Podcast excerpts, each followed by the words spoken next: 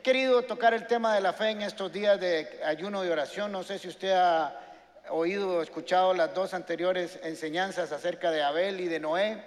Y hoy vamos a hablar de Abraham.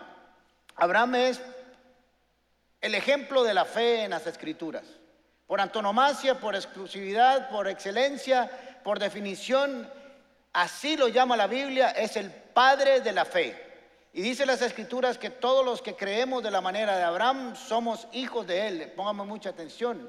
Así que deberíamos de aprender de él qué hizo y cómo lo hizo para que nosotros seamos tan exitosos en el camino de la fe como él. Por eso hemos estado orando enseñando acerca de estos personajes. Y no hay nada como crecer en la fe que un buen testimonio. Así que el libro de Hebreos capítulo 11 tiene una lista de diferentes personas de las cuales tenemos que aprender y están ahí en el Nuevo Testamento para que aprendamos a vivir como ellos vivieron y apliquemos los principios que ellos pusieron en acción. Dice Hebreos capítulo 11, versículo 6, sin fe es imposible agradar a Dios, es imposible. Y lo he venido insistiendo estos tres últimos domingos o fines de semana. No trate de agradar a Dios de otra manera. Tenga fe y con eso todo cae por añadidura. Cuando usted tiene fe, tiene una vida disciplinada del Señor. Cuando usted tiene fe, tiene una vida de santidad. Cuando usted tiene fe, lee las escrituras. Cuando usted tiene la fe, adora. Cuando usted tiene fe, predica. Cuando usted tiene fe, sirve. Cuando usted tiene fe, comienza a hacerlo absolutamente todo. Por eso, con la fe empieza a caminar todo lo demás. Y sin fe es imposible agradar a Dios. Dice, porque el que quiera acercarse a Dios debe creer que existe, debe tener la seguridad y que premia a los que sinceramente le buscan. No, sé si usted sabía, pero Dios premia a los que tienen fe. La fe siempre que se pone en acción es premiada por Dios. Así que nunca vamos a, a, tener fe en vano. Siempre lo vamos a tener para conquistar lo que Dios nos ha llamado a conquistar, para agradarle a Él y para además recibir un premio de Él, que debe ser muy bueno ser premiado por Dios. ¿Les parece? Así que Abraham es el personaje de la Biblia de la fe. Si estuviéramos hablando de fútbol diríamos que no es un crack. ¿Verdad? Es eh, Messi, no le va a gustar que diga esto Flora mucho, o Cristiano Ronaldo o algún otro por ahí, o Keylor Navas también, pero es un crack. Así que cuando caminamos o vivimos como Abraham, nosotros pasamos a una nueva dimensión de fe. Y es ahí donde tenemos que aprender. Debemos de aprender a vivir como, como Él y si queremos tener un nivel de vida o de fe diferente o más activa o de más valor, tenemos que aprender de su vida. Dice Hebreos 11:8. Por la fe, recuerden que los dos personajes que hemos estudiado empieza el versículo igual. Por la fe, porque nos está enseñando por qué están en ese listado, por qué están ahí, qué es lo que hicieron y cómo lo hicieron, lo hicieron por fe. Por la fe fue por la fe que Abraham obedeció a Dios, obedeció cuando Dios lo llamó para que dejara su tierra y fuera otra que él le daría por herencia, se fue sin saber dónde iba. Así que tenemos aquí una información aquí importante la cual tenemos que rescatar. Dice que fue por fe que Abraham obedeció. Si usted quiere ser una persona obediente a la palabra de Dios, tiene que tener fe. Es imposible ser obediente sin tener fe. De hecho, la fe viene antes que la obediencia, porque uno obedece porque sabe que lo que va a hacer es lo correcto y que está caminando por el sendero y el camino del Señor. Así que él fue obediente y dice que lo que hizo fue que cuando Dios lo llamó y le dijo, venga Abraham, te voy a llevar a una tierra que no conoces, que nunca has ido y tienes que dejarlo todo. Y él dijo, sí Señor. No sabía para dónde iba, pero dijo, si usted me dice que yo vaya, yo voy. Ojalá fuéramos cada uno de nosotros así. Dios le dijo en palabras sencillas, quiero que dejes todo, quiero que dejes tu tierra, quiero que dejes tus negocios, tus amigos, tu casa, todo lo que has aprendido, todo lo que has visto, todo lo que te dio seguridad en la vida hasta el día de hoy, quiero que lo dejes y te, vengas conmigo. Te voy a dar una herencia y te voy a dar una tierra prometida, pero no la puedes ver ni no te voy a decir dónde está hasta que no salgas. Eso le zumba. Porque cada uno de nosotros diríamos, bueno Señor, hagamos una cosa, usted me dice para dónde va, cómo vamos, cuándo vamos, cómo vamos y todo, y entonces yo decido ir y dice el Señor, ah, no se vale, porque ya le conté el cuento, entonces no va a necesitar fe. Cuando usted necesita que le expliquen absolutamente todo y que sepa cómo va a funcionar, ya no necesita fe, porque ya lo sabe todo. La fe opera creyéndole solamente a la palabra de Dios. Y Abraham sale de, su tierra, de Ur de los Caldeos, con una sola garantía, con lo que Dios le dijo y nada más. Usted se pone a pensar, todo lo que hizo Abraham fue porque Dios le habló una sola vez y él obedeció. Ahora vamos a saber por qué es que Dios le dice que salga de ese lugar, porque es muy importante. Claro que la tierra donde él iba a dar y que le iba a heredar estaba en otro lado y era necesario pues pasarse de un lugar a otro. Pero no está ahí el secreto de por qué Dios le dice a Abraham que tiene que dejar. Abraham tiene que salir de esa tierra por lo que significa, por lo que representa esa tierra. Dios tenía que sacarlo de ese ambiente donde estaba para empezar a enseñarle cosas nuevas que no podría poner en práctica y no podía aprender si no salía de ahí. Ahora, esto suena muy sencillo, pero vamos a ir a bucear un poquito a aguas más profundas. ¿Dónde vive Abraham? Abraham vive en medio de un ambiente en Génesis capítulo 11. La historia de Abraham comienza en Génesis capítulo 11. Pero en el capítulo 10 nosotros escuchamos y tenemos la historia de la torre de Babel. Ahí aparece un personaje que se llama Nimrod.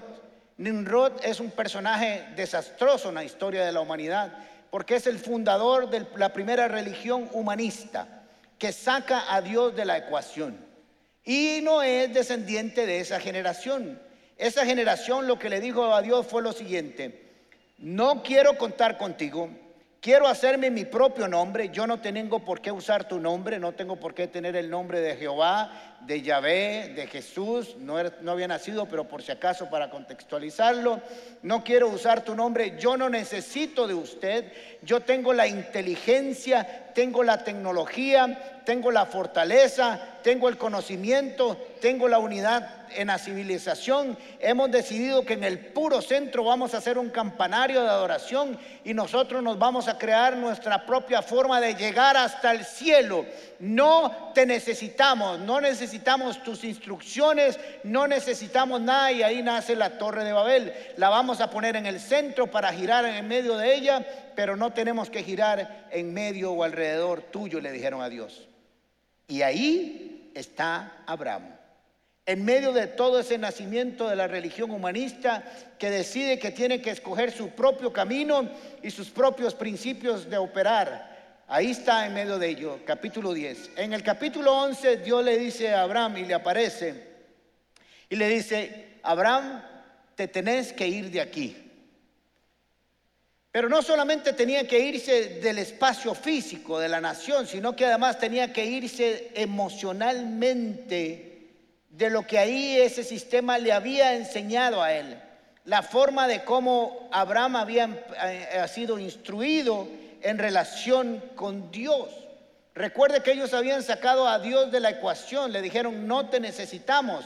Y Dios le dice, para que se cumpla lo que yo quiero que se cumpla en tu vida, para que heredes lo que yo quiero heredarte, para que tengas lo que yo quiero que tengas, tienes que salir, no solo físicamente, sino que tienes que dejarlo emocionalmente ahí. Toda la instrucción, todo lo que aprendiste, todo lo que viste, todo lo que te enseñó ese ambiente de Nimrod y su civilización, tiene que desaparecer de tu vida porque si no, no puedo lograr lo que quiero lograr contigo. Hmm. Dios le dice a Abraham, si quieres obtener y ver lo que yo te prometo, no puedes quedarte ahí porque ahí no te lo puedo enseñar. Bajo esa estructura de vida no te lo puedo revelar. Hay que salir aunque no sepas dónde vas. Eso es lo que le está diciendo. Necesitaba una reingeniería, una reestructura de su forma de pensar y relacionarse con Dios. Y por si acaso, usted y yo hemos sido llamados a dejar la estructura de Nimrod de nuestras vidas.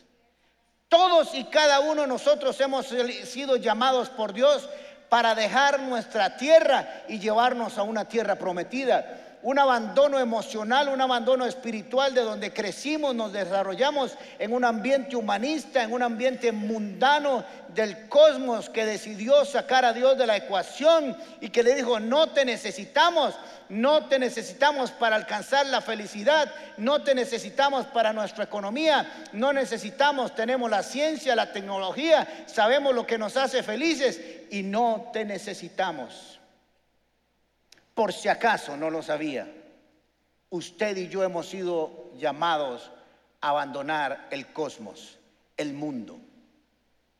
¿Y qué es el mundo? El mundo es ese sistema económico, ese sistema social, ese sistema religioso, ese sistema donde hemos funcionado durante años, ese sistema que le dice al mundo, que le dice a Dios, no te necesitamos, no tenemos por qué operar bajo tus principios, no tenemos por qué hacerte caso, no tenemos por qué obedecerte. Nosotros lo hemos podido hacer bien sin ti. Y eso es lo que le dice este mundo a Dios. Y ahí nacimos usted y yo, en medio de esa civilización, en medio de ese personaje Nimrod que ahora se llama Satanás. Y tenemos que salir de ahí. No hay forma que puedas recibir una revelación de la que Dios tiene para tu vida si todavía permanecemos ahí adentro. Hemos sido llamados a abandonar ese lugar, a salir para ir a conquistar lo que Dios quiere darnos. Y no es que nosotros no vamos a trabajar ni vamos a vivir ahí en este mundo, pero tenemos que abandonar lo espiritual y emocionalmente y separarnos de la forma en que este mundo opera. Mire lo que dice Juan capítulo 17, versículo 14 al 17. Les he dado tu palabra, este Jesús orando por sus discípulos y por nosotros también. Les he dado tu palabra y el mundo los odia porque ellos no pertenecen al mundo. Usted y yo no pertenecemos al mundo. Estamos en la tierra, pero no pertenecemos al sistema mundano. Y ahora les voy a sacudir un poco las canillas. No te pido que lo quites del mundo, sino que los protejas del maligno, ahí, dentro del mundo. Al igual que yo, ellos no pertenecen a este mundo.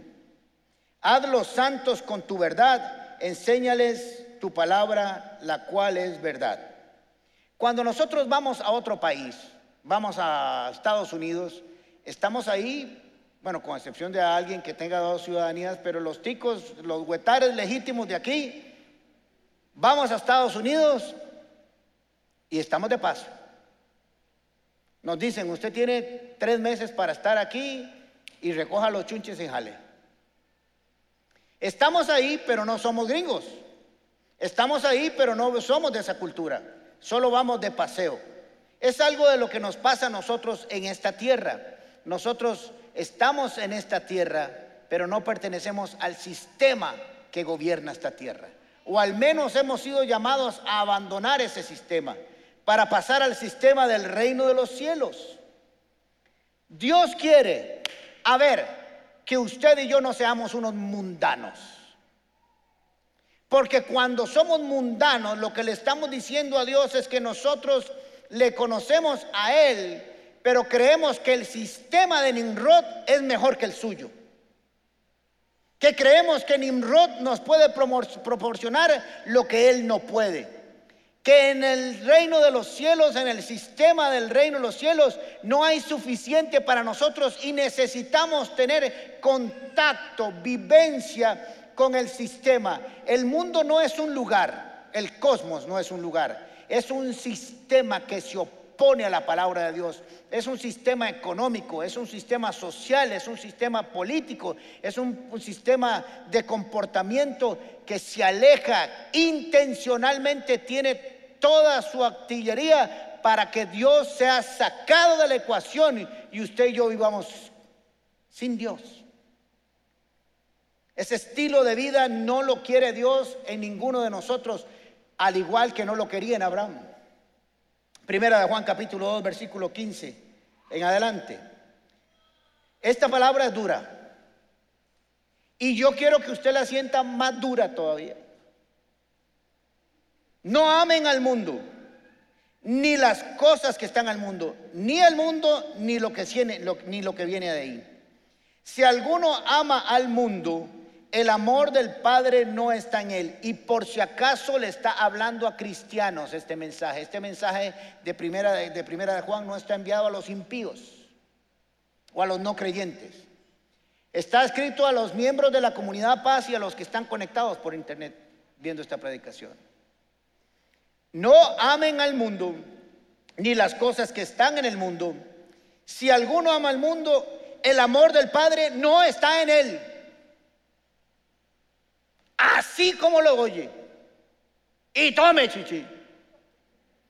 Porque esto es muy serio. A veces nosotros seguimos jugando de escuelita en relación con Dios. Creyendo que podemos tener un pie aquí y un pie allá. Es más, sí se puede tener Ahora lo vamos a ver. Pero siempre le vas a servir a Nimrod. No a Dios. Óigalo. Si alguno ama el mundo, el amor del Padre no está en él. Porque todo lo que hay en el mundo, ¿cuánto? Toditititico, diría mi madre. Todo lo que hay en el mundo, es decir, los deseos de la carne, los deseos de, de los ojos, la vanagloria de la vida no proviene del Padre, sino del mismo sistema, del mundo. Es incompatible que usted conviva el amor del mundo, el amor de la, para este sistema y el amor de Dios, porque dice la Biblia que nadie puede servir a dos señores. O ama a uno y odia, al otro, o ama al otro y, y odia a uno. Y ese enredo que se me hizo. Ustedes me entendieron. Y si no, vuélvalo a oír esta semana y ve a ver qué dije. Así que este mundo opera bajo una filosofía, bajo un sistema que se opone por completo al sistema de Dios. Por completo. Dios dice, vivan en santidad y el mundo le dice, no, usted no la necesita. Usted puede ser feliz sin Dios. Eso fue el sistema de Nimrod de Génesis capítulo 10 cuando hicieron la torre de Babel. Es lo mismo. No te necesitamos. Yo no tengo que ir a la iglesia, yo no tengo que leer la Biblia, yo no tengo por qué hacerle caso. Este mundo me ofrece cosas extraordinarias y maravillosas y no son malas. Digo yo, yo no estoy diciendo eso, lo usan como excusa. En ese sistema el rey y el príncipe no es Jesús. Está diseñado para sacarlo a uno del sistema del reino de los cielos, incluirlos de una manera variada y sutil para que nos acomodemos a ese sistema. Aún aquellos que conocen a Cristo. Ah, es que no se pueden hacer ciertas cosas porque eso es religioso. Y Nimrod, qué rico me comía este ya lo vacilé. Lo tengo en el puro centro de la mitad del medio donde no sabe si es cristiano o no es. Y con la excusa de que la religión ha hecho tantas cosas malas, entonces sucede lo del péndulo. Ustedes saben cuál es la teoría del péndulo. Si usted tiene el péndulo aquí y lo suelta, no se viene al centro, hace así. Por eso no hay nada más peor, como dicen en el campo, que un cristiano que se hace mundano. Es el peor de todos los mundanos. Estos ojitos tapatíos lo han visto. Y uno dice, pero qué raro, iba a la iglesia, pero de todos los borrachos en esa fiesta, el que era cristiano es el peor. El más tortero, el que era cristiano y decidió que no iba a seguir porque entonces se vino que que la iglesia le tapó la boca y ahora el mundo lo hizo libre. Claro, él lo hizo libre. En el mundo. Eres mundano, eres un cristiano mundano cuando tus comportamientos y actitudes se acomodan al sistema de este mundo y no al de Dios. El enemigo nos va a decir que podemos tener ambos pies, uno un lado y otro al otro, y no está bien. Es que Satanás no tiene problema con el compromiso. Él sabe que lo que está a medias nunca está completo. Qué sabiduría la mía.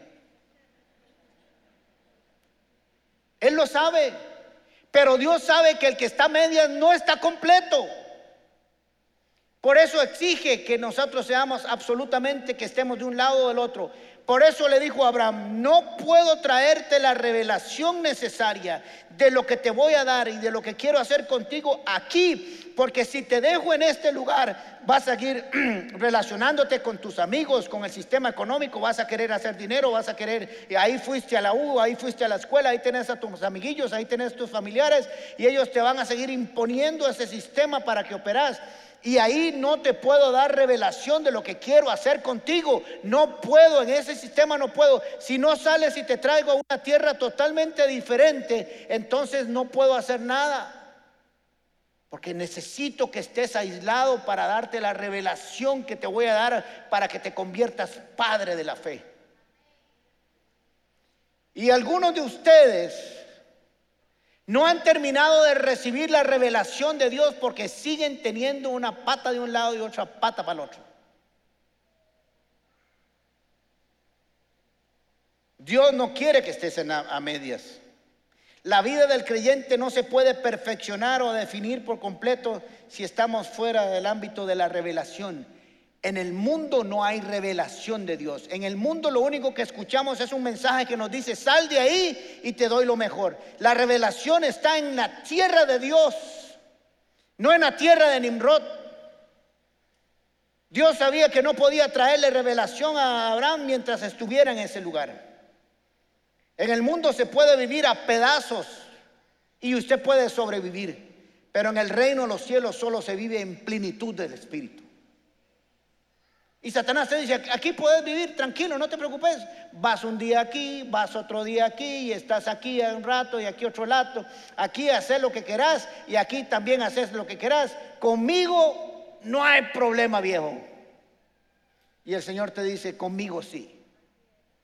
Porque en ese estado no te puedo revelar la grandeza de la gloria, de la herencia y de la bendición que tengo para tu vida. No te la puedo dar si no sales de ese lugar. Y por eso hay mucho cristiano que no avanza, que no crece. Y se pregunta, ¿por qué? ¿Por qué? ¿Por qué? Porque estás jugando en dos partidos diferentes. O hay que estar adentro o hay que estar afuera. Nunca sabrás para dónde te lleva Dios a menos que dejes la tierra donde está Nimrod y te vayas con él. Nunca descubrirás o Dios nunca te mostrará esa tierra si tu corazón todavía está aquí. Si alguno ama el mundo, el amor del Padre. No es que Dios no lo ame, es que el amor del Padre no está en su corazón porque usted decidió sacarlo. O escoge uno o escoge otro. Dios le dijo a Abraham que tenía una herencia y un regalo para él, pero no estaba aquí. Ahí no podía verlo. Le dijo, si quieres verlo, si quieres ver cosas que nunca has visto, tienes que hacer cosas que nunca has hecho y empieza a trolear de una vez como decimos los ticos. Y recoja todos los tiches, que tenga y véngase. Pero la, vida en la tierra prometida no son solo cosas, es un estilo de vida. Por eso el Señor nos dice que cambiemos nuestro estilo de vida del sistema del mundo, el del cosmos en griego, al del reino de los cielos. Una herencia es una razón por la cual vivir en la tierra con nuestros ojos puestos en el cielo.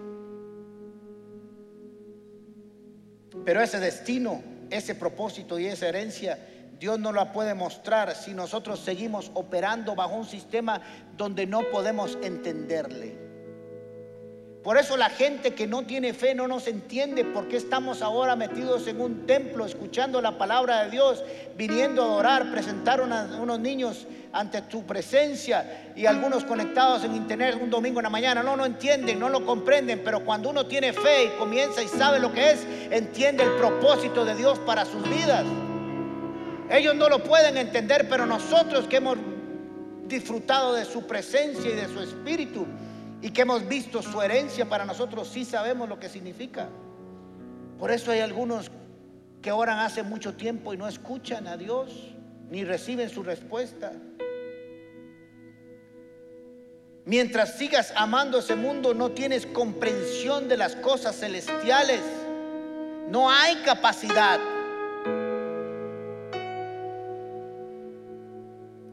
Santiago capítulo 4, versículo 3 al 5. Y cuando piden, no reciben porque piden con malas intenciones para disfrutar sus propias pasiones. O gente adúltera, adúltera es alguien que le da vuelta a su pareja, a Dios.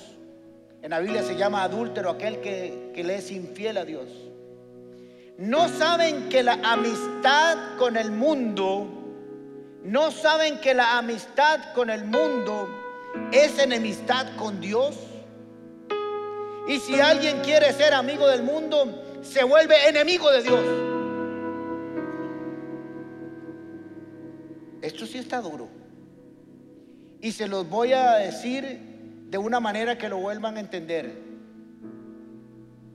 Si alguien quiere ser amigo del mundo, se vuelve enemigo de Dios. No hay, ninguna interpretación adicional que hacer. ¿Qué, qué, quiere que le diga?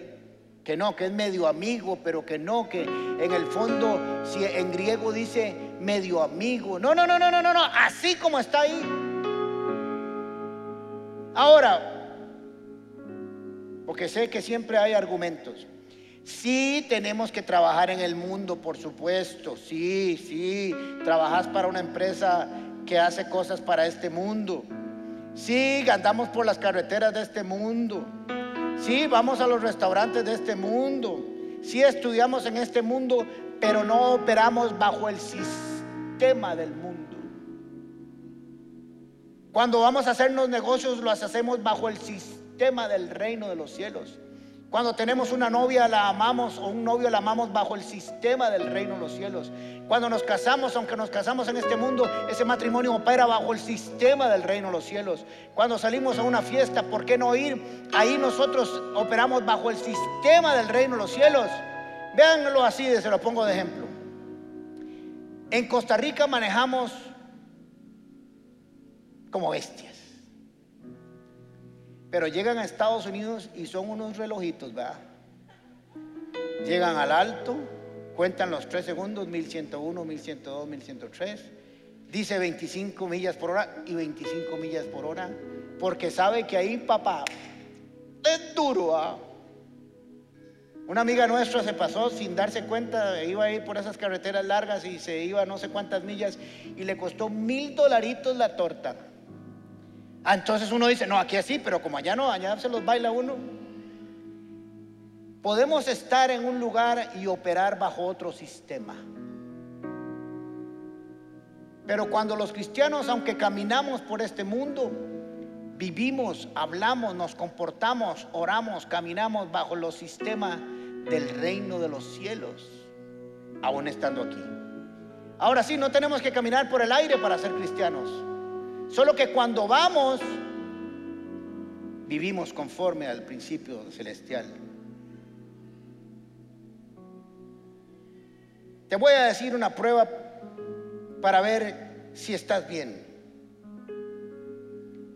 ¿Dónde está tu pasión? Si en la pasión te la genera la ilusión, el despertar, el gozo, todo te lo genera al mundo, o cuando piensas en la iglesia, en grupos paz, en servir, en ir a la iglesia, en adorar, el vivir en santidad no te despierta pasión, yo le digo que comience a espabilarse, papá. Porque alguien le está robando su corazón. Los dos sistemas tienen efectos. Usted lo escoge. No lo escoge Dios por usted. Dios solo se lo ofrece. Y Nimrod también le ofrece su sistema. Usted nada más escoge. El Señor le dice a uno, he aquí yo pongo delante de usted el bien y el mal, la bendición y la maldición, escoge. Porque Dios en el reino de los cielos nadie es obligado. Si usted lo trajeron obligado aquí a la iglesia, espero que esto le esté siendo de bendición. Pero obligado no hay nada que funcione ni en ningún lado.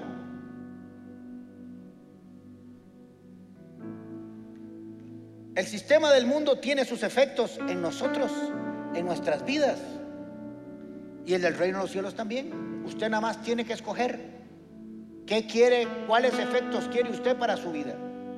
El Señor le dijo a Abraham, si no sales, si no me sigues, si no caminas para donde yo te digo que camines, no hay revelación. No puedo hacer nada. Ahí si te quedas en Ur de los Caldeos, no puedo hacer nada. Necesito entrenarte, necesito sacarte del sistema, necesito que empieces a hablar conmigo y yo contigo. Necesito enseñarte, ponerte pruebas, producirte paciencia. La paciencia es la gran prueba de nuestras vidas. Necesito comenzar a cambiar toda la forma en que fuiste diseñado a pensar aquí. Necesito 25 años porque hay dos cosas que el Señor hace para que llegue la promesa y póngame mucha atención dos cosas que el Señor hace para que llegue su herencia. Uno es preparar la tierra para cuando llegues. Hay que prepararla. Porque te dijo que te voy a dar una tierra. Y dos, mientras está preparando la tierra, lo está preparando a usted también para que cuando llegue no lo... ¿Me entendieron? A los dos están a la tierra la está preparando, la está acomodando, la está diseñando, está sacando todo lo que no tiene que estar en esa tierra para que cuando llegue Alejandro a esa tierra no lo eche a perder la bendición, sino que mientras llega a esa tierra le voy a ir enseñando paciencia, le voy a enseñar a oír mi voz, le voy a enseñar a responder, le voy a enseñar a enfrentar las crisis, le voy a enseñar a amarme a mí, le voy a enseñar a disfrutar de mi presencia para que cuando llegue esto no lo eche a perder, sino que fluya en la voluntad de Dios. Pero las dos cosas caminan juntas. Las dos. Prepara la tierra, la herencia, y te prepara a ti. Para que cuando llegues, llegues madurito y bien hechito. Abraham se había hecho millonario ahí. Era un hombre con un poder económico. Pero la forma en que él hizo el dinero aquí no sería de la misma forma aquí. Él había ido a la universidad aquí, sí, pero a esta universidad diferente. Aquí había aprendido a relacionarse con la estructura de Nimrod y ahora tenía aquí que aprender a diseñarse en una estructura diferente. Tal vez ahí eran las cosas más fáciles. Las de aquí necesitó 25 años para que la promesa de Isaac se cumpliera. Pero no hay mejor tiempo en la presencia de Dios que cuando confiamos en su palabra. Por eso es el padre de la fe. Incluso cuando llegó a la tierra prometida, vivió como si no lo fuera. El gran éxito de Abraham y el suyo es no depender de lo que nos dé esa tierra, sino que dice que puso su vista en una tierra celestial que era superior a esta. Dice en el versículo 9, incluso cuando llegó a la tierra que Dios le había prometido, vivió ahí por fe, pues era como un extranjero que vive en carpas. El Señor le enseñó algo a Abraham. Y es algo que usted y yo tenemos que aprender, que el Señor nos va a enseñar lo mismo a nosotros, porque son los mismos principios. Le dijo, Abraham, te voy a dar una tierra prometida, pero te voy a enseñar algo mucho mejor que amar la tierra prometida, que es amar al que te dio la tierra. Hmm. Por eso voy a caminar contigo. Te voy a enseñar cosas que nunca has visto. Te voy a llevar a lugares que nunca has visitado. Porque en cada uno de esos lugares y esas situaciones lo que voy a hacer es que voy a aprender a enseñarte a que me ames más a mí, a que ames menos la tierra a que ames más lo eterno que lo temporal. Por eso cuando Dios le dice que le entregue a Isaac en sacrificio, él recoge los chunches, se echa la leña en el burrito y se lleva a Isaac y le dice, papá, y el, y el, y el animal para el holocausto, le dice, Dios proveerá. ¿Usted cree que eso lo hizo de un día para otro? 40 años caminando después de haber abandonado la tierra que lo vio nacer. Ahora él había nacido espiritualmente en otro sistema que era el sistema de Dios. Y él mismo se pudo dar cuenta de que había aprendido. Sé que el tiempo de espera es difícil. El Señor enseñó muchas cosas a Abraham mientras esperaba. ¿Cuánto va a durar esto? Preguntamos. ¿Cuándo va a aparecer algo que lo resuelva? ¿Por qué parece que a veces doy dos pasos para adelante y uno para atrás?